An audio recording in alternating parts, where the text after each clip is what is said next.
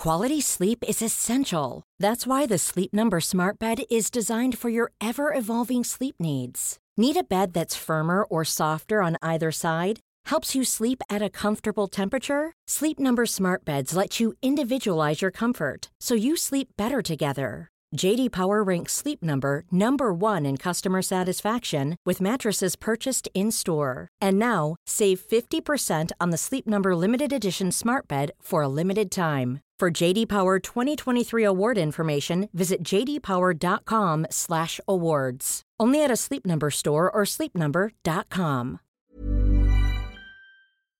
The best of the Chris Evans Breakfast Show with Sky Virgin Radio. Hello, Chris Evans here to thank you for listening to my podcast. This week on the podcast, Strictly Come Dancing's Anton du Bek, Dame Kelly Holmes, singer powerhouse Michael Ball, Queen Victoria herself, Jenna Coleman, super estate agent Sarah Beeny, and the legend that is Johnny Marr. All of that and more on the way. Enjoy, my friends, enjoy. Oh my goodness me, if it ain't Anton du Bek. Let's give him his big intro. Dave, it's over to you, my friend. Our next guest is a Strictly Come Dancing legend who's revealed himself to be a man of many talents. He's gone from stage to page, from ballroom to ballpoint. Please welcome the author of One Enchanted Evening, out now in paperback. It's Anton du Bek. Morning, darling. Ooh, hello, but can I take him everywhere I go, please? Yeah, of course you can. Before I enter He's a room, great, I'd like him to sort of go there the first best. and say, He's the best. He's a, thank you very much. It's beautiful. Voiceover. Dave, Dapper Dave, producer Dave, um, superstar of high-end TV adverts Dave. Look at him, all He's- handsome he- fella with a very trendy beard. he's Look done the. Heineken And Zero good- advert. Has he? Yeah, he's the Got main star Excellent beard. I like that beard. I like a man with a beard like that. I don't like the scrawny beard. I like the good beard. So you- the beard you can't Jeremy see Corbyn? through. Never No. shave. Never shave. this is a good beard. I like this. This is a this, this, oh look stylish beard. Lovely. I think it's a bit over coiffure. It's a beard that's had some time spent on it. I I just think it's had a bit too much time spent on it. But, but, oh, but only because I'm jealous, because I couldn't grow one. I couldn't grow one like that. I couldn't I'm, grow one like I that. from the Corbyn School of beard growing. Mine comes out in various colours. Yes, so does mine. yeah. Oh, well, but which betrays other things that might be going on that you don't want people to notice. Oh, an enchanted evening Ooh, look at that. comes a night of romance. So this is now look. So you had you had the hardback copy, which we Yeah. talked about mm. endlessly on Radio Two. Thank you. Um, And now you have the, the paperback, Hmm. and the paperback can have things on the front cover that the hardback couldn't because it was a new book. Things like the Sunday Times best-selling novel. Well done. Thank you very much. I can't tell you how elated I, I am about it. It's so it's been so exciting. I can't even begin to tell you. And I've got. Come on. It doesn't sound like I'm, I'm not. trying. I'm not plugging here. I'm just. This is just a. Just talking. Just a just chatting. We're just talking. But I've got another book coming out in October. Another uh, uh, sort of the sequel. Right, well, we'll see you then. Thank you very much, We'll Anton. Yeah. but this has been so brilliant. Uh, fast forward to October 2019. So, Anton du Bek, tell us about your second uh, novel. Go on, what's going on? Well, it's uh, It's- it's, it's a Let me tell you about this. The the, the thing about the first novel. Yeah, oh, it- and I don't. are we mean, back to the no, first gonna, novel? I'm going to tell you the process. I don't know whether we're Now, coming and going. um, it, f- I found it quite an easy story to tell because it's a story of my life, but not autobiographical. So it's all the people I've ever met. Like so that. it was lovely. I felt Inspired by a true story. there you are. And the second one, on the other hand, tricky because you now I'm going. Oh, now okay. Tricky. So what am I going to do with this? Am I going to set it? Am I going to just do a completely different novel? Mm-hmm. Am I going to set it in the future? Is it going to have any relation to the first novel? The character's going to be the same. How far in advance am I going to set it? Do I kill anybody off? Do I bring anybody?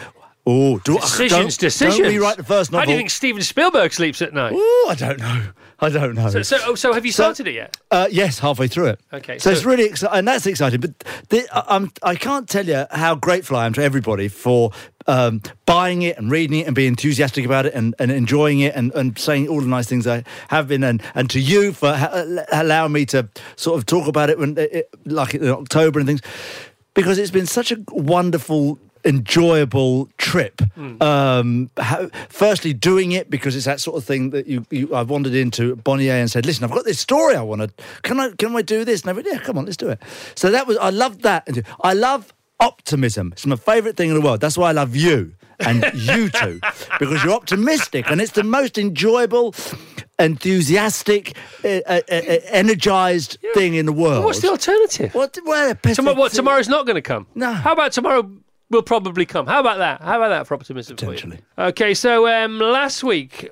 Rowntree's announced the discontinuation of the Tutti Frutti. Last, yes, it happened. So last Friday, uh, Anthony, our engineer, went round. Um, there's many establishments here, as many confectioners around here, supermarkets, corner shops, whatever, uh, trying to bag the last packets of Tutti Fruttis. He he bagged nine of them. We put seven on eBay. We got like uh, three thousand pounds for them. Uh, for the seven bags, it, it, it was like three hundred pound a bag for the last Tutti Fruttis on Earth. Um, and uh, since then, Rowntrees have been back in contact with us because in the Rowntrees pick a mix, you can still get a Tutti Frutti. So what's going on? You can't have it both ways, Rowntrees. And here is what their official statement said. Sweet taste and trends change over the years, and Tutti Fruttis have become much less popular in the decade since their launch. In 2019, people prefer the jelly and foamy sweets you find in Rowntree's Randoms, and that's why we've decided to concentrate on new products under the Randoms brand. Rubbish. said the consumer. Uh, Rowntree's Randoms Squishums. So you got your Squishums there. One of those, Rachel. Thank you. Family bag. Catch. Left-hander. Uh, you got your Randoms Foamies. Over to you. Uh, that's good left-handed catch from Anton. Are you a lefty, by the way? Righty. Are you? Okay. Uh, randoms, Rowntree's Randoms, uh, generally over there to Vast, that's a smaller packet. And Randoms Easter Mix. Um, and not a chocolate to be beholden here. Uh, however, there are little sort of foamy rabbits and things like that. Is it? Is this? Just read. Can you read the first bit of that out again? That press release. Sweet tastes and trends change over the years, and Tutti Fruttis have become much less popular in the decades since their launch. Because they're hard and crunchy, aren't they? I suppose. In 2019, people prefer the jelly and foamy sweets you find in Rowntree's Randoms, and that's why we've decided to concentrate on new products under the Randoms brand. This is the Haribo effect. It is the Haribo effect, entirely isn't it? Haribo It- That's effect. what it is, isn't Entirely it? the Haribo okay, so it's everyone's jumping on the Haribo bandwagon. Let Haribo have their bandwagon. You invent your own bandwagon. They did Try that. They did, on Channel Five every weekend now. They do um, Britain's favourite. It was sweet, wasn't it? And Haribo was number one. And over the weekend they did Britain's favourite crisps. Do you remember? There was the big hoo ha because the, they call it the Pyramid Three, the gold, silver, bronze. Did you read about this? Uh, gold, silver, bronze were Doritos. Pringles and a another, and I can't remember what the a another was. And Real Crisp fan says Doritos, don't think so. Pringles, don't think so. Where do you sit on this, Mister Snack Boy, Mister Strictly Snack Boy? You don't have On to a have- crisp. you don't have to have an opinion. I, I, I say I chip, don't really eat them. s- s- uh, salt and vinegar chipsticks all the way. Ridged chili McCoys. That's a good answer. What's Thanks. it? What's it's not really crisps. More, more, more of an afterthought.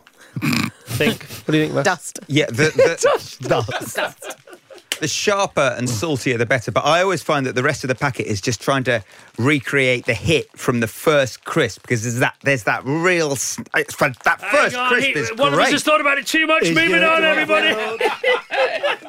The best of the Chris Evans Breakfast Show with Sky. The best entertainment all in one place on Virgin Radio. There is a tale of struggle behind most stories of success. A new audio show from Audible gives you a glimpse into the mental health battles of some of the UK's brightest talents. Please welcome the host of the brilliantly insightful What Do I Do? Mental Health and Me. It's Dame Kelly Holmes. Good morning, Kelly. Morning. How are you? I'm good. It's good to see you again. This project you've done, um, first of all, love to see you again. But this project, I want to give it as much time as possible because it sounds amazing. And we've heard, I've heard bits and bobs. Dave, who works on the show, he's heard loads of these. You've made eleven of these shows. What are they, and how how come they came about? So they are um, insights into various people's lives, people that have kind of struggled with different adversities, um, and the idea really was that I was I've been very open about my own own mental health struggles, depression, self harm, and I kind of came out in 2005 talking about it. But now we know that actually uh, people are listening. I thought, why not talk about people that maybe people in different industries know about, but actually, do they really know and understand who they are? It was fascinating. Oh, and you, you've said you, you're on record saying that when you talked about it in your book um, over ten years ago now, you were all you incredulous that more people didn't pick up on it and didn't talk about it, and that's sort of one of the reasons you did put it in print. Yeah, definitely. Because, you know, when I talked about in my autobiography, it was to really say to people, yeah, I've gone and won two gold medals, but it wasn't just a click of the fingers or a quick thing or I was just superhuman. I was just, I had a journey, really ups and downs, highs and lows, and the lows are really low. And when you then can come out successful, it was almost shown to people that there is a light at the end of a tunnel and you can still be you, even if you go through those struggles. And I wanted that to be really raw in my book. But like I say, no one really, it, it was on the front of the paper back then, but no one really cared because no one was talking about it. Now it's changed. Now it's changed. Why do you think it's changed? I think society's changed generally and more people are struggling. So you're seeing those problems that have come out. And of course, if it's in the public eye, then people then talk about it. And then when the princes come out and talked about the late mother and how they struggled, I think that really kind of catapulted that, was the thing. awareness. Yeah, that was the, that was the moment, was it? Yeah. All right. So you talked to some really interesting people, uh, but the format is you go somewhere, one of their happy places to talk to them. Uh, Yeah. So so Davina McCall is one. So where did you go with Davina? So Davina had a spinning class, of course. she was Because she never stops spinning. She and I really thought to myself, God, I'm going to be the ex Olympian here. I was like working hard just to make sure I was doing. Anyway, we went there and then we went and sat in a hotel room, and she was telling me about her addictions and obviously alcohol and um, heroin. And I, do you know what? I, I know Davina because I joined in a class. You see the energy, the high impact, and I'd heard she'd had addiction. I did not know how bad it was, and I was literally sitting there with my mouth open, thinking, "Wow," because I know her how she is now, and to think how bad it was. And it was her friend that told her, "If you don't get a grip, you're in serious trouble." And she said how bad it was, and I couldn't believe that she was one being so open about that problem, but equally to show that again somebody that you assume to be just on this kind of high all the time and really sort of energetic and seem like you're happy go lucky. But not everybody is. You know, we've all got something that's happened in our past that and that coming out was really empowering, I think. It's nobody's fault. That's the worst challenge of all, isn't it? Mm-hmm. When there's something wrong and it's nobody's fault. Nobody's fault. I mean, some of the people on the, um, uh, I mean, I don't know if you're going to list them, but Alastair Campbell. So all I knew about him was politics and right hand man to Tony Blair. And I kind of thought, right, I've got to take Hard that nose. away. Yeah. yeah. I've got to take that away. Yeah. And I'm not seeing him for that reason. I'm seeing him because I'd heard about his story very little bit before I went in. And it was about a big psychotic es- episode that he had had. And it was really extreme. He got uh, arrested um, uh, for being out on the street and basically taking his clothes off and stuff. And he said the only saving grace for him is that he didn't go and retaliate and punch the uh, police officers. Otherwise, he would have been jailed properly. And um, that morning that I saw him, he said he was actually in a really bad place and he wouldn't have got out of bed if I hadn't have gone. And I thought, gosh, you know, I thought, wow. I mean, if That's there's one recently. thing, yeah, this was only um, well, I filmed, finished it at the end of the year, so um, well, sorry, last year. Um, and Jenny, so then what happened was is we went up into his bathroom because his place was in his bathroom playing the bagpipes That's his happy place. this is a place where, yeah, what he does to make him feel good. So it's what do I do, and it's where. How, how do the neighbours feel about it? Apparently, they love it, and they get him to play. Well, and they ask him that's to his open story. his-. That's his story. But I'm sitting on his toilet, you know, and I just thought somebody's going to jump out in a minute. But I saw him go almost into a zone. You know, he he's.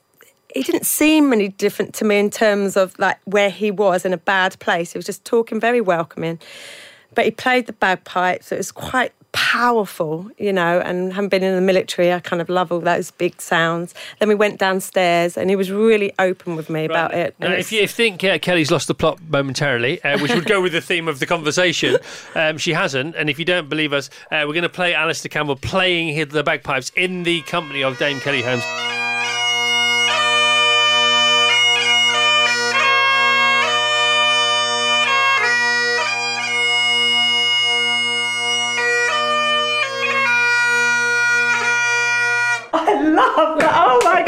Gave me goosebumps. Wow. I got, this is like actually it's quite surreal. it's really surreal. I mean, why the bagpipes? Well, I, I can't play the piano.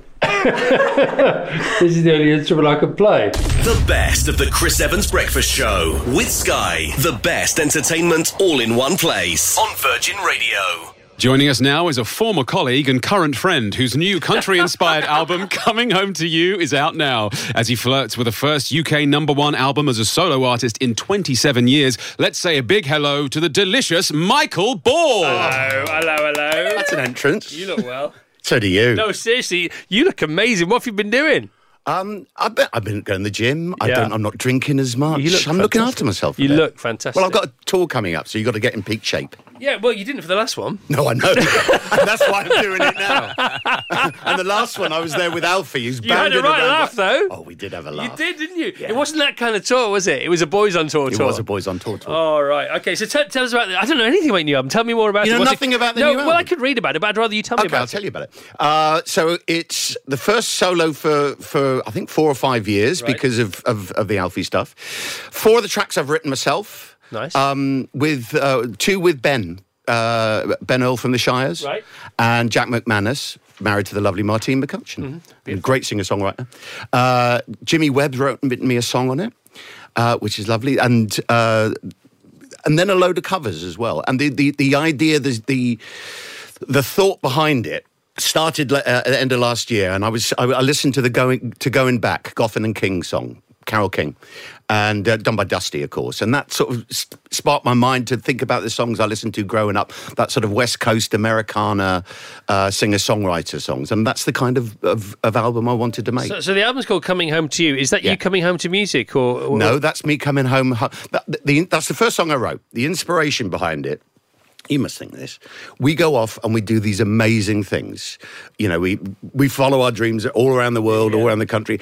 We do it because we're coming home to something that's that's it's for the same for everybody. If you know that there's a place to come home to, where you're safe, where you're happy, where you're secure, where your dogs are, Yeah. then it's worth doing. And It's funny that, isn't it? it releases you. Yeah, th- that um, that perspective is so helpful as well when you go and do whatever it is you do for a living, because you do it so much better because you're so much freer. Yeah. and and, and the real thing. And there's a point to it. Yeah, and there's a point to it. But the thing that's really important is back at home for you. And once you once you have that stability, you just feel not invincible, but you just feel like everything's going to be okay. Yeah, that's exactly right. And it doesn't matter if it isn't because you can go home. yeah. It's it's it's the best feeling. It is the best feeling in the world. Um, so coming home to you, it's out now. It's going to be number one on Friday. Don't And- say that. We don't know. No, that, they do. Chris. They do. They already know. People know things. Do they? Who are these people? No, I, I, know your little eyes are like them. I don't. I, I, actually don't know. It but, would be amazing. No, but I think they're saying it's going to be your first number one album for 27 years. Yeah. Well, we because it doesn't count with me and Alfie. I have to share that money.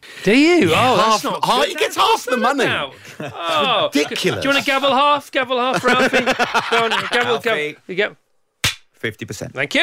Ah, okay, beautiful. No problem at all. And is it thanks to the last years, uh, last couple of years of liberté, égalité, and fraternité uh, yeah. uh, that, you, that you are where you are now, do you oh, think? I, I, without a question. Um, I, I, didn't think we'd, I'd ever see a number one album again. To have had the two with, with Alfie, it, it just... It, it, sets you back on a on a trajectory and people reevaluate what you do and and it also then gives you the freedom to do the music on your own that you want to Well, do. again, we talked about flow earlier on. It brings back the flow. You're back in the river, aren't you? Yeah. You don't. You know, you- you're you're going with everything that's right. You you've. It's your time again. When you play Carfest, it was so funny uh, because Michael came backstage. He said, he said, "What do you think? What do you think they're going to think of us? They're going to love you." You and you had the best reception of the weekend. You you couldn't believe it, could you? No, it was it was inc- well. We're we're following all these big rock bands, big names, and there's we thought, oh, are they really going to want to see us? but we did put together quite a fun set. No, you did, you but And- you were a little bit worried about it. Yeah, well, I'm worried about every because show. you care, because you care. I do, I Yeah. do, and I love what I'm doing. And I'm the only thing I ever set out to do is make people feel better than before I've done something for them. Yeah. and that's, that's why we do what we do, isn't it? Yeah, yeah, yeah. And to get that kind of response, It was so funny because I was sitting on stage and you looked at me in the second number and I said, "It's all right." And he went, Yeah. "Yeah, great." yeah, and then So I wasn't was drinking. A You brought te- juicy expletive in there. you well. brought on tequila and made no, us. I didn't. You did. No, I didn't. Don't make Swine. It. Not make it. It was, it does was, that. it was cough that. medicine. It was not It cough- was cough medicine. And then we pretended to drink. Went, no, no, no, no, drink it. I've never had a drink on stage before. I'm doing it again. I enjoyed that, I tell you, it, did, went It really was it? good. The Wham medley went down a storm after that. Wham bam, thank you, man. Uh, Twenty-five minutes was all over. That was just the one medley. Um, now, your your audience are they downloaders or are they still physical CD people? Uh, they're more physical CDs. I know. Yeah. I know. Certainly for Ball and Boe, I mean, that was the actual physical amounts kind of bucked the trend Yeah, yeah. Uh, of what they were doing. So over a million. Did you do a vinyl? Would you do oh, what over a Over a million. really? Yeah. Congratulations. Yeah, yeah, yeah. It was yeah, Wow. it's extraordinary. Um, Over a million. That's like the march at the weekend. Oh my god! Did you see the march at the weekend? Of course I saw the That's how many people bought your album. I know. Is that what you thought? That's mad, That's it? what I would have thought. I thought, oh look, maybe they all bought my album. They could have all bought my album because that many people did. Maybe not all of them, but some of them perhaps. Oh, how, what do you think the split is between your fans, uh, Remainers and Leavers? It doesn't matter. wow. Just don't No, even no, answer I it. seriously Don't even answer it. Why not? Because it's, it's not worth it. Because I go, don't know. I don't know what Yeah, the split would be. I know. would say, I would say Nor- probably 50-50. Nor does it. Well, 48, 52. Yeah. but I'm not quite But sure changing. Uh, so you know you're. I mean, you look. You look very handsome as always on the front cover of your album, but you look better now. And when you look better than your album cover, that's when you know you're on your game. You're so on your game. You are a sweet talking fool, Christopher. I've Thank always you. found you handsome, but never, never att- attractive to the point which, uh, you know, Well, you would. there's a man crush going on. and I think we're there. Yeah? I think we're there. A couple mate. of pints, I mate. think we're there. We went out. We've been out a couple of times, haven't we? Um, we once went. We once went to a party. Or I won't say no names again. No, no. We once went to a party uh, where a certain member of our group had to be carried in. Carried in or carried Yeah, out? carried in. Carried in. Carried That in. is a Oh, yes. party. That was, but we used to rock and roll, didn't we, Mark? I was I was pounced on by I won't say her name, but one I of- wasn't one- even going to say her gender, to be honest. The best of the Chris Evans Breakfast Show with Sky Virgin Radio. So why we're in a pickle? Um, we're in a pickle simply because of this, and this is irrefutable. I think this is irrefutable. Okay, we're in a pickle because in 2016, what happened was in politics the equivalent of one of those high street surveys where you're walking along, you got a you got a spare minute, and um, some lovely, beautiful young thing says. Uh, Excuse me, can, do- can I have a minute of your time? And you say, well, as long as you're not trying to sell me anything or you're not a charity mugger, yes, you can. Absolutely, you can. And then they ask you a question you, that you've never thought about before because it's never come onto your radar. And you, you come up with an opinion there and then because you've been asked. And that's what happened in 2016. It was UKIP's nationwide high street survey and completely justified from their point of view, absolutely. And we all, many of us, 30 odd million decided to give them an answer, to give them a minute. That's so, so that means some people thought about it more. But here's what we were talking about yesterday. Just bear this in mind. Over the last, for me, 50 odd years, you know, so, so since I've been talking about stuff like this, so, so 30 odd years, have you ever discussed with one of your friends anywhere in your life, be it on holiday, on a plane, in the queue for a bus, you know, at school, um, in the pub, when you're drunk, when you're sober, at a party, you know, in detention, have you ever discussed what you think of our relationship with the European Union? No. We, we talked about potholes, we talked about nurses, we talked about middle, but we never talked about it. It was UKIP's thing, which is fine. Good, well, good on you, UKIP. And then somehow they got to hold this this national high street survey, and we all came up with an answer. And and it stopped everything for three years, and it might stop it for another two. That's the issue. Um, so we could get Farage on. If we got, there's only one reason we'd get Nigel Farage on, and that would be to ask him what he would ask the Holy Trinity of opinion givers this morning if he were doing this show and we managed to bag them on the telephone. And that would be, Mr. Farage, what if you could ask one question to David Cameron? This morning, what would it be? One question to Theresa May this morning, what would it be? And one question to Jacob Rees-Mogg, what would it be? We could get him on for that, or we could just not bother and talk about this instead. It is the Sunday Times magazine, but who the heck edits it? Uh, Dapper Dave will tell you now. Sitting on the sofa, enjoying a nice cup of tea, you open the latest glossy edition of the Sunday Times magazine, and not once do you think of the lady that puts it all together. Well, no more. Please welcome the editor of the Sunday Times magazine, Eleanor Mills. Good morning, Eleanor. Hello. Welcome. How are you today? Uh, pretty good. Nice to be here. Okay, so you have you have newspapers, you have the dailies, you have the Sundays, and they're going to be well. We know what they're going to be full of this weekend. Preparing the magazine uh, for the Sunday Times, my favourite magazine in the world, literally in the world, is an you. entirely different matter. How do you go about it? Well, it takes a lot of time. Lots of things in there to have taken like a year or so to set up. Other things we think, oh, that's interesting, and we jump on it. And this weekend, we're trying to give everybody a bit of a break from Brexit.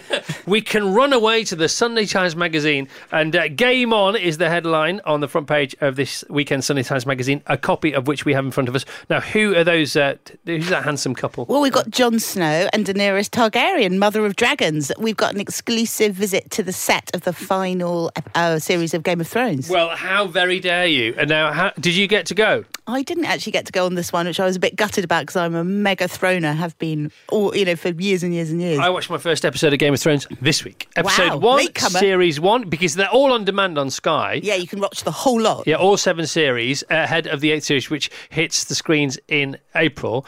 Do you remember where you were when you watched your first episode of Game of Thrones, and what effect did it have on you?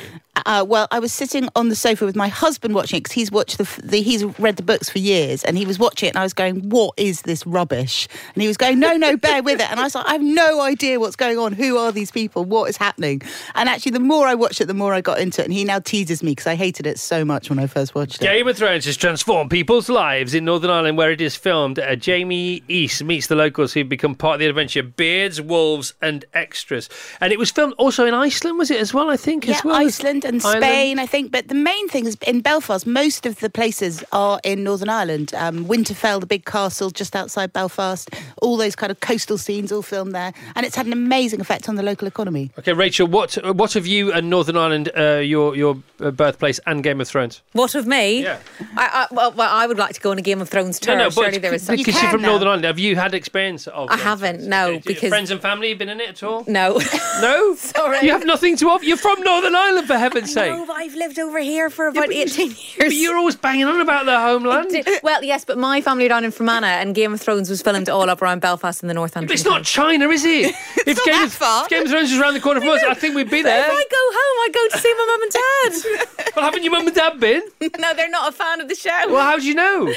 Maybe I should get them into it. Yeah, I think yeah, you have should. to get them into Right, it. Okay, that's fine. Okay, so Game of, we're Game of Thrones uh, this uh, Sunday, Yes, and we're we very excited about it. Sunday Times Magazine front cover. And you yourself, your story. How do you get to become editor of the Sunday Times Magazine? I worked for the Sunday Times for a very long time. I've been there for nearly 20 years. But I've done I've done lots and lots of different things in that time. I was the main interviewer on the paper. I, read, I ran the um, comment and analysis bit, the news Okay, review. one interview that you stand by. Uh, you know, uh, uh, put it put on your own in your own um, epitaph. Um, oh, I, I did Mikhail Gorbachev, who is Did completely really? amazing, Did the most really? charismatic man ever. For So- those of you who are quite young, he was the uh, leader of the Soviet Union when they had glasnost and perestroika and became a lot more He's the liberal. uh, he's the basically he's the opposite of um, what's going Of on. the Putin, moment. yeah. he, he was he was he a was a peacemaker. egg. He just had the most incredible charisma. I, I would have run kind of out of the interview room and followed him back to Russia. He's amazing. See, that's a proper person to interview. Yeah. So if, if you had if you had some people on this morning, what kind of things would you be asking them? well, what what would Gorbachev do about Brexit? That's that would be We a good question. in, don't we? Yeah, we I need to think get some alternative thinkers in. I think, yeah, and I did the famous interview with Theresa May where she wore the leather trousers. was that you? Yeah, that was me. Hang on a minute. Listen, that's, fun. that's amazing, isn't it? It's all going on. And um, out of your your Sunday Times front covers, um, since you've been in charge, how many years have you been in charge of the magazine? Uh, I've probably done about 150. okay, so your best cover that you're most proud of. Um, we did a really good one of Boris Johnson as a, uh Marilyn Monroe blonde with the headline "Blonde Ambition." Because he wouldn't give us a photo shoot. We wanted to photograph him with a fat cigar being Churchill. Right. And he and he opted out of that, probably sensibly. And so we had to do something. So in desperation, we mocked him up as a um, you know, Warhol Did blonde. people love that? It looked fantastic. We won cover of the year. Oh, hang on, there you go. There's the blonde ambition. He looks. Uh, oh, look at that. So, well, good work there, Mira. Good work. That was very efficient. That was. Now, I think he looks a bit, bit more like Grayson Perry than Marilyn Monroe there, don't He you does, think? he does look a bit Grayson Perry, but And it was the- the kind of blonde ambition bit that we were very excited about. Uh, so, so you work in the building. Um, how far away from us are you? I am three floors down. No, I can't. I can't add up. Five floors down. Uh, but Eleanor, it's, it's lovely to work with you. Oh, thanks. It's great to have you in the building. We love it. The best of the Chris Evans Breakfast Show with Sky Virgin Radio. Quality sleep is essential. That's why the Sleep Number Smart Bed is designed for your ever evolving sleep needs. Need a bed that's firmer or softer on either side? Helps you sleep at a comfortable temperature? Sleep Number Smart Beds let you individualize your comfort so you sleep better together. JD Power ranks Sleep Number number 1 in customer satisfaction with mattresses purchased in-store. And now, save 50% on the Sleep Number limited edition Smart Bed for a limited time. For JD Power 2023 award information, visit jdpower.com/awards. Only at a Sleep Number store or sleepnumber.com. The word busy doesn't come close to describing our next guest's life. Soon to be treading the boards in Arthur Miller's All My Sons and back on our screens in the new series of ITV's Victoria. Everyone, please curtsy for the majestic Jenna Coleman. Yes, Sunday nights are all right uh, for fighting. If you are a, uh, a revolting peasant, lots of that going on in episode. What didn't happen in episode one of series three of Victoria? I watched it yesterday afternoon. I wasn't. I wasn't ready for it, Victoria.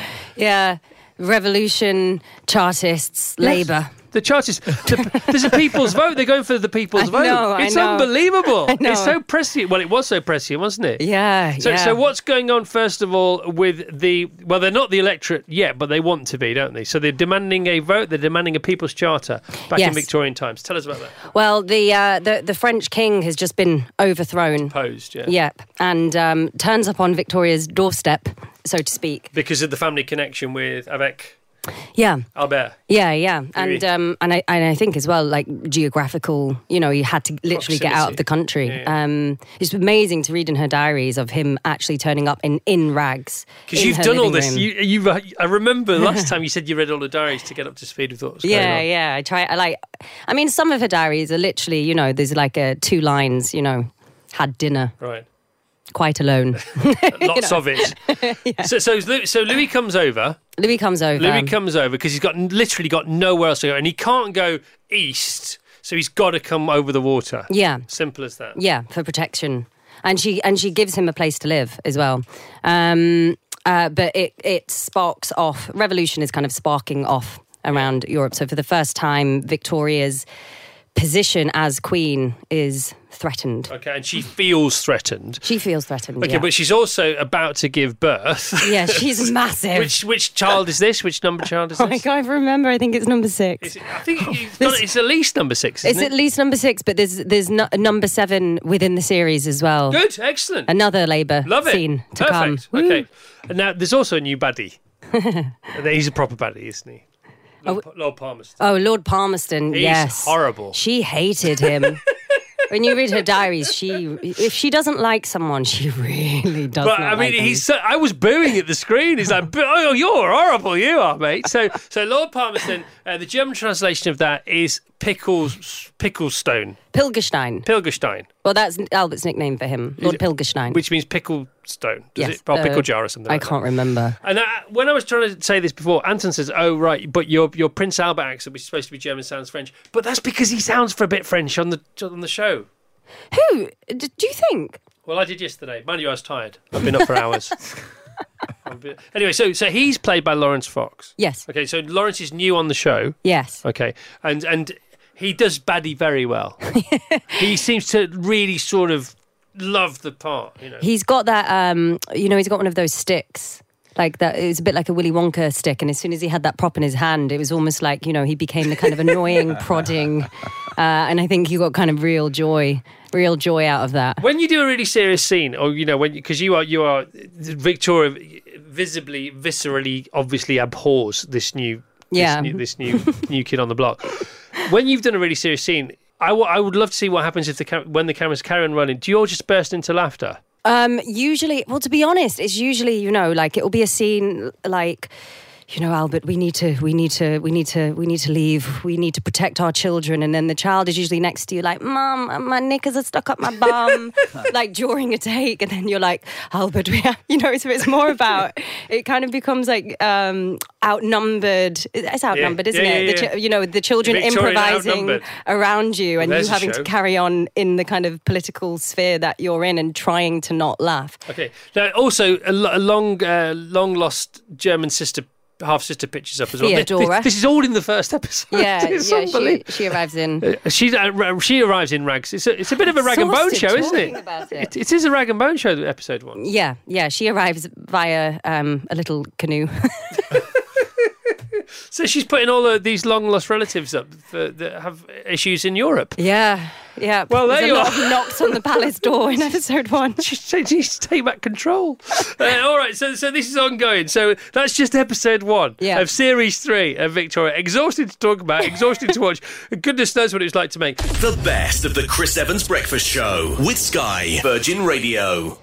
You know her from Help My House is Falling Down, Beeny's Restoration Nightmare, and Property Ladder, amongst others. Basically, if she's anywhere near your house, you need to pay attention. She's back tonight at 8 pm with Renovate, Don't Relocate on Really. It's the brilliant Sarah Beeny. Good morning, Sarah. Good morning. How about that for an intro? That is amazing. What about pay attention or pay the God. price? That's the thing, isn't it? Yes. Pay attention or pay the price. okay, Sarah, how did you begin all this? Gosh. Um. Well. Oh wow. Well, it go- goes back a long way actually. Um, telly. I started. Uh, I went to a hen party and someone asked me to be to come and do a screen test. Right. Um, but property. Um, I guess from a really early age, my dad was a, an architect. Right. and uh, so he was. I had to, you know, in those days. Like this is like in 1402 when I was born, um, but uh, they, um, I had to go and sit on sit at meetings that he had, and and in those days you didn't have someone's phone to play with, so I used to go through the glove compartment, which was really boring, which just had tape measures and things, and so I'd spend a lot of time looking at scale rules and tape measures, and he would be on site meetings for hours. Probably it was actually 20 minutes, but I thought it was hours. Um, so uh, I guess I was around sites a lot as a child. Because you do speak the language fluently. I know you've been doing it for years now, but it seems to go back when you're watching it. This comes from deep within you. I think you know you you're very fluent with what you're talking about. Yeah, well, we all, we all, I think there's a perceived um, knowledge. th- There's a perception that everything you know, everybody else knows. Yeah. Do you know what I mean? So you meet people who think things you know are, are amazing, but actually, I sort of think I don't know anything much. But then I meet people who don't know anything about the things I know and think, gosh, you really don't know anything at all about anything. That's amazing. I think I got that. now, of course, these are so useful, these programs, and we love them and adore them. But what's the pressure like to always be delivering new information? Well, I, I think it's the, it's not new information. It's the same information, but seen uh, from a slightly different angle. I mean, Renovate, Don't Relocate, this series, which is really exciting. I've wanted to do this show for years and years and years. Um, came about when um, when I had small children, and I used to go through people's front doors, and and then you'd kind of climb the mountain of buggies and wellies and and coats, and then and then you'd open the left door, you know, the the first front room of a t- sort of traditional Victorian house, and it would be completely empty, and they go, oh no, that's our best room, we don't use that, and it was completely empty, and you'd climb over all this stuff, and I thought, gosh, it's weird, and then they'd say we've got to we've got to move because we're running out of space, and you think well, you've been in that room literally for probably an hour and a half the last year, because it's kept for best. Um, and I thought, gosh, isn't it interesting that we we live the way we live and we think we run out of space, but actually we don't run out of spa- space. We just think we do. And if you actually knocked all the walls down and put other walls up in different places and rearranged it all, you might find your house is twice the size. So you- you're thinking you're, you're thinking yourself into more space than as you've thought yourself out of the space that you actually have, and you've s- sort of forgotten about. Yes, I think it's just stepping outside how you live and looking back into it and going, oh yeah. And that's what's really clever about this show. Actually, It's like the in-out smell. You know, if somebody's cook, somebody's cooking up a storm in the kitchen, and you you just arrive because you have the outy smell. So you, you've arrived out of the fresh air, and you can smell the food, but nobody who's been in the house can smell how great the meal is you're about to have. So you say, "Everybody outside, go outside." we don't no, say, "Get outside." That is so true. That's what we do. We make our kids go out when Mum's been really working, you know, for a proper dinner. I make the kids go in the garden so they can come back in and smell how great Mum's talent for cooking That is. A brilliant Same idea. right, that's it. it? In out smell. It also works for smelly people as well, doesn't it? it does, yes. no, so renovate, don't relocate, uh, but is the name of your initiative. But ironically, you are relocating yourself. Lots of people have said, well, uh, you know, uh, how come you're telling people not to do it? And I'm not saying doing that. I'm just, I'm just interested in your farm. I don't really care about that. to be honest. Well, uh, that's fair enough. Um, but um, yeah, we, we have moved. We've moved to Somerset, which is amazing. And we moved last summer. And it's been a big move, I have to say, moving a family of six to Somerset. Part, part of the reason I didn't do it before is I was a little bit. Um, it's really complicated stuff like finding the new dentist. I mean, it's it's quite a lot of work it? moving. It is. But um, but we're now six months in, and the kids are really happy in their new school, and which you know, happy kids, happy parents, isn't yeah, it? Really. Well, happy wife, happy life. Well, happy kids, happy wife, happy wife, happy life. Yes. That's that's the husband's version of that. okay. Uh, right, you've got some great life hacks uh, that you've been uh, that were in the mirror at the weekend via your good self. You have to soak your wallpaper, or you wake up in the morning to find bubbles in it. I have never wallpapered in.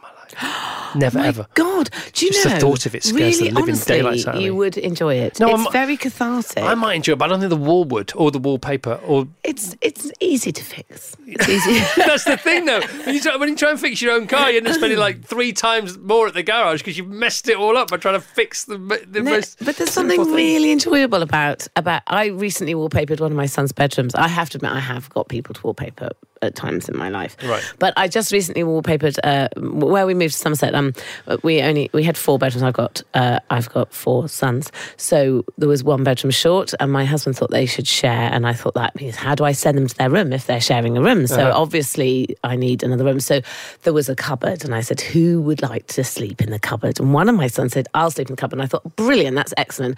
So then, feeling a bit guilty that one of them was sleeping in a cupboard, I thought I'll wallpaper it in, with really crazy and exciting wallpaper. And I did it myself, and I had a really nice time. Is he still in the cupboard? He, he is sleeping in the I'm worried about the kid in the cupboard. No, I, I Harry Potter actually- turned out all right. Yeah, well, exactly. That's what I was thinking. Well, He's good okay sell. with his Good- cupboard. Go with that one then. So you have 220 acres in your new farm. Yeah, with sheep. Can, so you can literally count sheep if you need to, because you do look well. You look like you've had plenty of sleep, so Yes, must be I- I- working. it's absolutely yeah. There's a there's a lot of sheep, and um, we're building a new house, which is exciting. oh, that is good. Um, but So we're in a What house about the kid in the cupboard? He's not going to be in the cupboard anymore. What happens if we just leave him? No. No, Do you know his bed? The, the problem with the cupboard is it wasn't long enough for a, for a proper bed, and he's at the moment ten. And I did say we have to finish the new house before, Before he's he 18. out of because he won't fit in the room. Because No, I get it. I know. Kids grow. I know. It's Yeah, this is not breaking news. Like he's literally got to get out before he so goes. can I can I just on his behalf Mm. can he not get the pick of the bedrooms in the new house once they're done because he's been in the cupboard? I, I think he he probably will. Do you know that weirdly his brothers say that he's the favourite? I'm like, well, he's in the cupboard. Can't be the favourite. yeah, but he's special because you keep him in the cupboard like a trophy. yeah, it's lovely. do, do you think he might actually one day progress to like um, a display cabinet? Oh, actually, I could put him in one with how glass doors. Here's our favourite child. Look, look, there's Rafi in the cupboard. Um, yeah, no, he's uh, yeah, that's actually quite a good idea. All right, yeah. okay. It's the only one I've had for weeks. Let's make the most of it. Listen, Sarah, thank you so much for being on the show. The best of the Chris Evans Breakfast Show with Sky. The best entertainment all in one place on Virgin Radio. Now, I know we've talked about decluttering before, but Vassos and I, we just had this conversation off the air, which is a typical uh, Marie Kondo uh, conversation. It's a myth busting conversation. So, Vassos, you were talking about two items. You cited two items. And just briefly, if you can recount those two items for us on the air, please. Thank you. So we had a big clear out. Uh, well, I had a big clear out just before I went to Australia, and I was going through old stuff, mostly clothes, but I came across folded in the clothes an old letter from when Emily, who's now 14, 15 on Friday, was learning to write, I love you, Babby, it said, because the B's and the D's were the wrong way round. And I thought, well, I'm not getting rid of that because that makes me happy. So with a with a Marie Kondo test, that makes me happy, so I kept. And then, uh, but the jumper that it was folded in was this quite posh jumper that I was bought a few years ago. And every time I wear it, which is about once every two years, Caroline says I look nice in it, but I just don't like it. And it makes me, ugh. So I got rid of that. Yeah, which is all fine. That's all fine, and it's very admirable that you did any of that in the first place. However, she would say beware those situations. In her book, she says beware those situations because they are obvious. Okay, that's obvious. You obviously don't like one thing, and you obviously adore another thing. First of all, uh, you're not. She says uh, one of her golden tips is you don't tidy or discard. First of all, you discard. You keep discarding, discarding for weeks and weeks and weeks and weeks, so you've got rid of everything that you don't want or doesn't spark joy. But you don't do it room by room. You do category by category. So you never do sentimental and procedural at the same time. And you leave sentimental until the till the last week of discarding things because by then you'll have built up this sort of mechanism for for judging things. And you don't often people start with the most sentimental stuff. Big mistake. So she says start with clothes because we've all got too most of us have got miles miles too many clothes. Uh, and so you start with clothes and then she says you do books and then papers non-important papers and then kimonos and kimonos is everything that you use like vacuum cleaners kitchen utensils stuff like that um, she she will say, for example, um, when you come to sentimental things, because you don't have to, because because the rule there could be her her say your potential pitfall there would be the fact that you're going to keep everything that your kids wrote to you. Because if you can, I mean, it doesn't take more than like you know half a second to to to will yourself back into how much you love your children, how much that meant to you, and you're back in the moment, aren't you? But if that's she would say if that's already given you loads of joy, you can say goodbye to it and thank it for the joy it's given to you and move on. Because the memories the memory of that the memory of your your your daughter writing to you and not getting her b's uh, uh, d's, d's the right way around and they're becoming babby instead of daddy that's in you. You don't need the paper for that Yeah, well, I, yeah, it reminded me of it, but I, and also I don't want my daughter to be f- four again or however old she was. I, I love her as a fourteen-year-old as she is now. Yeah, but it's but it's as you can see, it's a bit it's more complicated, and in the end, it ends up because this is why you might end up having to tidy up every spring forever. Where she says you just do one big tidy once in your life, and you never have to tidy up again. And cut to the chase. The reason it works is because once you've discarded everything and you take it all out, so you never st- you never tidy from a wardrobe out. You take it all out of the wardrobe, so the wardrobe is empty. So the wardrobe has a little moment of of peace and tranquility and space and getting its breath back. Things like that. But then once you start to put everything back, it all has a place, and then from from then on forever, you just put it back where it belongs, and that's how you keep your house tidy. The best of the Chris Evans Breakfast Show with Sky on Virgin Radio.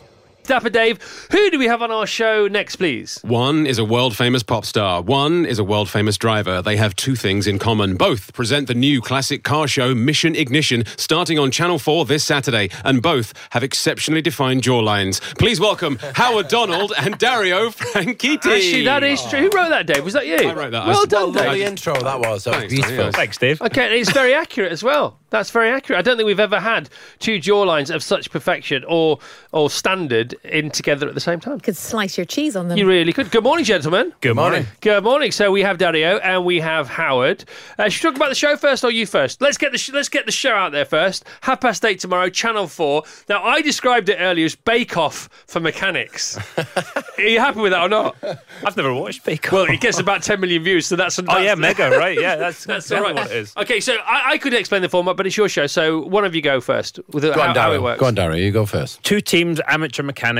Um, they basically get cars in complete kit form. They're laid out in kit form, and they've got a day to rebuild them. Whoever rebuilds it first starts the thing up. They get to win the car, but there's no instructions. And um, Howard and I really aren't much help, to be honest. Okay, it is a fascinating show. I watched it last night. So you take two perfectly beautiful, and they're perfect, two perfectly beautiful classic cars, and they are, they are, they are. They are good, good to go. I mean, they are absolutely gorgeous. These classic cars, and then Channel Four take them to bits. That's what happens, isn't it? So it's the reverse of an Airfix kit. Yeah, and then we give them this time to put it back together. But it, it, my OCD was struggling with some of the putting it back together as quickly as possible. I wanted to line up all the bolt heads in a day. stuff in a day. Good luck with that. Yeah. It was the health and safety as well that was a problem on that show, wasn't it? Pe- people try to lift out engines with, uh, you know, just basically with their own strength rather than using cranes. Dario Franchitti with us, uh, Indy car champion. Uh, you, you and Vassos Alexander went up against each other in a motor race. We did. Where was this? What happened? How come? This is the uh, Silverstone Classic. What, uh, am I right in saying 2017? Yeah, I think it was a couple of years ago. It Yes. was- and we were all driving. We all had the same cars, which were these 1950s. What were they? Austin A35s. Oh my goodness me! They're little bubbles on tiny wheels, basically. Dreadful. I hated it. I hated it. you can't say and it was in the rain. Well, it yeah, was in the just- rain. We'd had one little practice in the dry a few weeks before.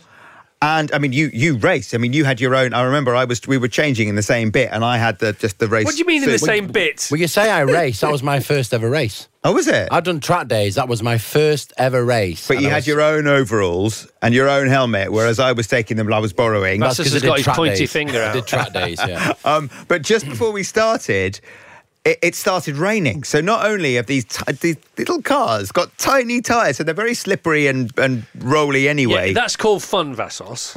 That's what that is. That's fun. and then it started raining, so that it was like doing it on an ice rink. People were properly rolling those cars, weren't they? I, I As thought I did well to stay on the four wheels. Brian Johnson rolled it, didn't he? Yeah, he did. No, he can drive. He's a proper There you go. driver. This is Yeah. ACDC. You can't drive that one. Uh, but, but he was on the on the limit. You were were you ever in danger of rolling yours, Vassos?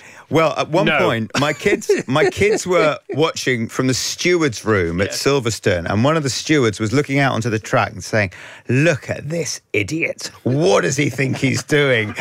and my poor kids had to say, "Ah, that's actually our dad." What, what, what were you doing? I don't know. I don't know. I had been warned about that corner. I'd been warned just just take it easy through there, just before you come to the start finish straight. Which corner? The, the, the penultimate one. I, don't, I can't remember what the name of it is. Um, but Dario I- Club.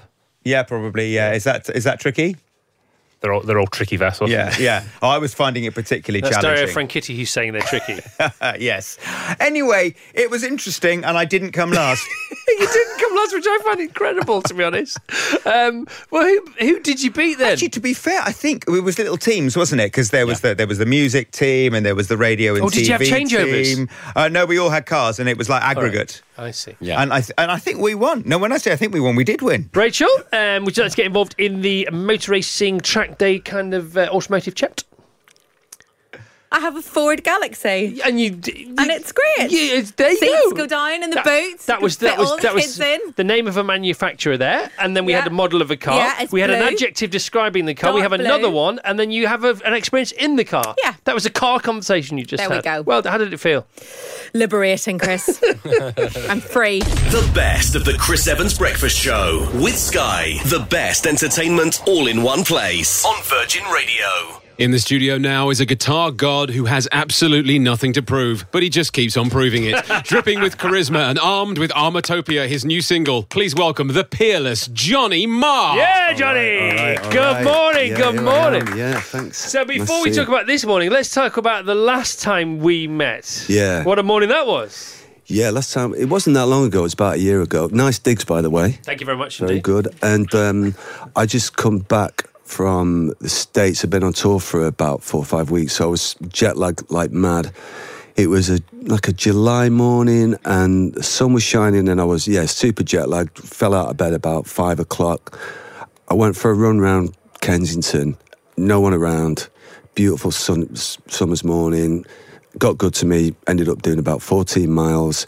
And it was the day my album was coming out. It was that, that day, which is fortuitous. Coming in to see you. And, um, and uh, I walked into the studio and straight into Kylie comes up to greet me. So I'd, I'd run 14 miles, buzzing come and say, hang out with you, and I'm greeted by Kylie. She comes up, give me a hug. I'm smelling good. She's smelling good. and my mate, I told my mate this. I, said, "Oh," I told him, I said, last time I saw Chris, that was a, that was a good day. My album came out. He went, that's a proper Friday showbiz launch. That was, I was, I was. I mean, you could give Howard a hug if you want this Oh, no, morning. it's okay. I'd, I'd go for Dario myself. Uh, no offense, Howard. I'd, I'd hug you all. Don't you? Yeah. well, go ahead, Mr. Tickle, with those long Greek arms of yours. So the bar was set pretty high there, Chris. was, I'm expecting good things today. It was. Glastonbury uh, came a knocking, they came a calling, and it was a yes from Johnny Marr. Yeah, absolutely. I mean, it, it, when you're playing it, it really it feels momentous when you're doing it. You know, it's, uh, it's you, you never just you never phone Glastonbury and it's great, but also um, for everyone around you, the band, band's families and everything, they want to know when you tell them you're playing Glastonbury. Everyone's everyone's already like they've, they've booked their bunk on the tour bus. You know, I mean, everyone's everyone's already right in there. Suddenly yeah. the phone's ringing, you get all these texts. Off Can you the get me tickets? Okay, so you're playing Glastonbury this year, uh, 26th of June, 30th of June. Main stage, Pyramid Stage. Uh, the other stage, I think. the other stage? Seven o'clock, uh, six o'clock. okay, seven. which day? Saturday. Saturday. And will you stick around or will you be in and out? No, I'm going to stick around that night, I think. We're, we're out the next day because we're playing Newcastle, I think. There's a big festival up there called uh, This Is Tomorrow. So I think stick around, get on the bus, wake up in Newcastle and play there. How good is Pete Townshend? It, to me, he's my favourite guitar player from that period in the 60s because he was, he was futuristic. And did he invent smashing guitars up? Was that him? Yeah, hundred percent. Yeah, because he was into that Gustav Metzger, the art, the the uh, conceptual artist, destructo art, auto destruction. It was called. Yeah, so So Jimi Hendrix copied Pete Townshend. Yeah. That's true, isn't it? Yeah, Because everybody true, thinks yeah. it's the other way around. No, no. Jimi Hendrix was really switched on to what I mean. You know, as godlike as he was, he, he had a really keen eye on what was going on in the UK. Jeff Beck and Eric Clapton. So when he arrived here, he, he knew that uh, he had a lot of respect for a lot of the guitar players that were coming out. That sound, you know, the, the Smith sound, that Yeah. guitar sound. Was there a moment that, that that happened That that because it's a signature sound, isn't it? That yeah. guitar. I mean, it probably was really because what difference does it make was about the fourth song I wrote, and that starts with that riff, and that was the first time it. But it was pretty early on, man. It was only like song three or four, and then when this charming man was probably the one that I'm sort of that people sort of knew me for early days. I think. Well, God, it's just great talk. I love talking to you, man. You like your guitars, don't you, Chris? Well, Yeah. like, yeah, but I don't know much about them. I could get. That's good. Yeah, I like. Yeah, he's, I, he's I always just, enthusiastic. I just, I just love it. I just love it. I'm so glad to be able to talk to you. Sometimes you actually answer my questions, which is great. The man who charms us with this guitar happens to be here. Johnny, just re, re, retell the story on air of, of the moment that you woke up and that riff happened. It happened to you, didn't it? Yeah, it did. Yeah. Well, it was. You know, again, it was a. Well, it was a rare, sunny uh, start of su- start of summer day in Manchester, and the window was open a little bit. I was nineteen, and uh, and uh, I knew I had some homework to do because we had a John Peel session the following week. So I, I knew I, I had a song to write because we were short of a song, and um, but. Uh, maybe it was a combination of the feeling of the day, the breeze coming through the window, and I just felt really up, super, super up. Plugged my guitar into this little tape machine, Akai tape machine, and that riff came out, and the whole the whole bit of music was done in like three and a half minutes. Who was the first person you played it to? I played it to our manager, then Joe Moss, and then I played it to Morrissey. I gave him the cassette that I'd done, and uh, he took it away, and that was on the Friday, and then by the Monday, he'd probably nailed it by the Friday night because he was so prolific. I would give him a, all the way through the band's career. I'd give him a tape of a, backing track like that, and the song would be written within 24 hours. And do you think there's a moment in you know when when you, it's usually when younger uh, you know is there mo- a moment is there a period in in musicians' lives like the Beach Boys, the Beatles, yourselves where you just can't you can't it's there's it's not that there's no effort in writing but you just can't you just literally you know open the vein and it flows out and there you go boom Yeah, I mean, the Smiths, luckily for us, we were inspired until we stopped. We, the, band weren't together really that long. You know, we had such a such an impact because we were only together like five years. I was 24 when the band split up, and but we we we were so prolific, but we were so inspired. That's why we were prolific. We couldn't really stop ourselves. We were so high with it. And I always say about the Smiths, what was was really I'm really proud of, uh, proud of a lot of things with the band, but that no one, no manager or no record company or anyone had to have a pep talk with and say, listen, you got to raise the bar. You've got to. The next single's got to do better. You've got to. No, could no one could keep up with us. Really, we we were like two steps ahead of ourselves all the time. So we were really really high with it. And one of the reasons why the, the music, there's a few reasons, uh, but that music, people still like it. But one of the reasons is because there's just ton of, there's a ton of enthusiasm in it. When we were recording it, I know myself personally, I was like, I was walking like three feet off the ground. Was, They, they, in a way, they were very sort of 60s inspired, the songs, because they were all, most of them were really short and they were really energetic and they were really compact as well. there was a Smith song that was like two minutes 18. That was because Buzzcocks had done, done one that was two minutes 19. That's so great. we isn't wanted it? to be faster. The best of the Chris Evans Breakfast Show with Sky Virgin Radio. Thank you so much for listening to this, the podcast of the Virgin Radio Breakfast Show. Don't forget you can subscribe and get it every week from wherever you get your podcast, and you will never miss the weekly roundup of all the best bits from our Virgin Radio Breakfast Show with Sky. Hi, this is Craig Robinson from Ways to Win, and support for this podcast comes from Invesco QQQ, the official ETF of the NCAA. Invesco QQQ is proud to sponsor this episode, and even prouder to provide access to innovation for the last 25 years. Basketball has had innovations over the years too. We're seeing the game played in new ways every day. Learn more at Invesco.com slash QQQ. Let's rethink possibility. Invesco Distributors, Inc.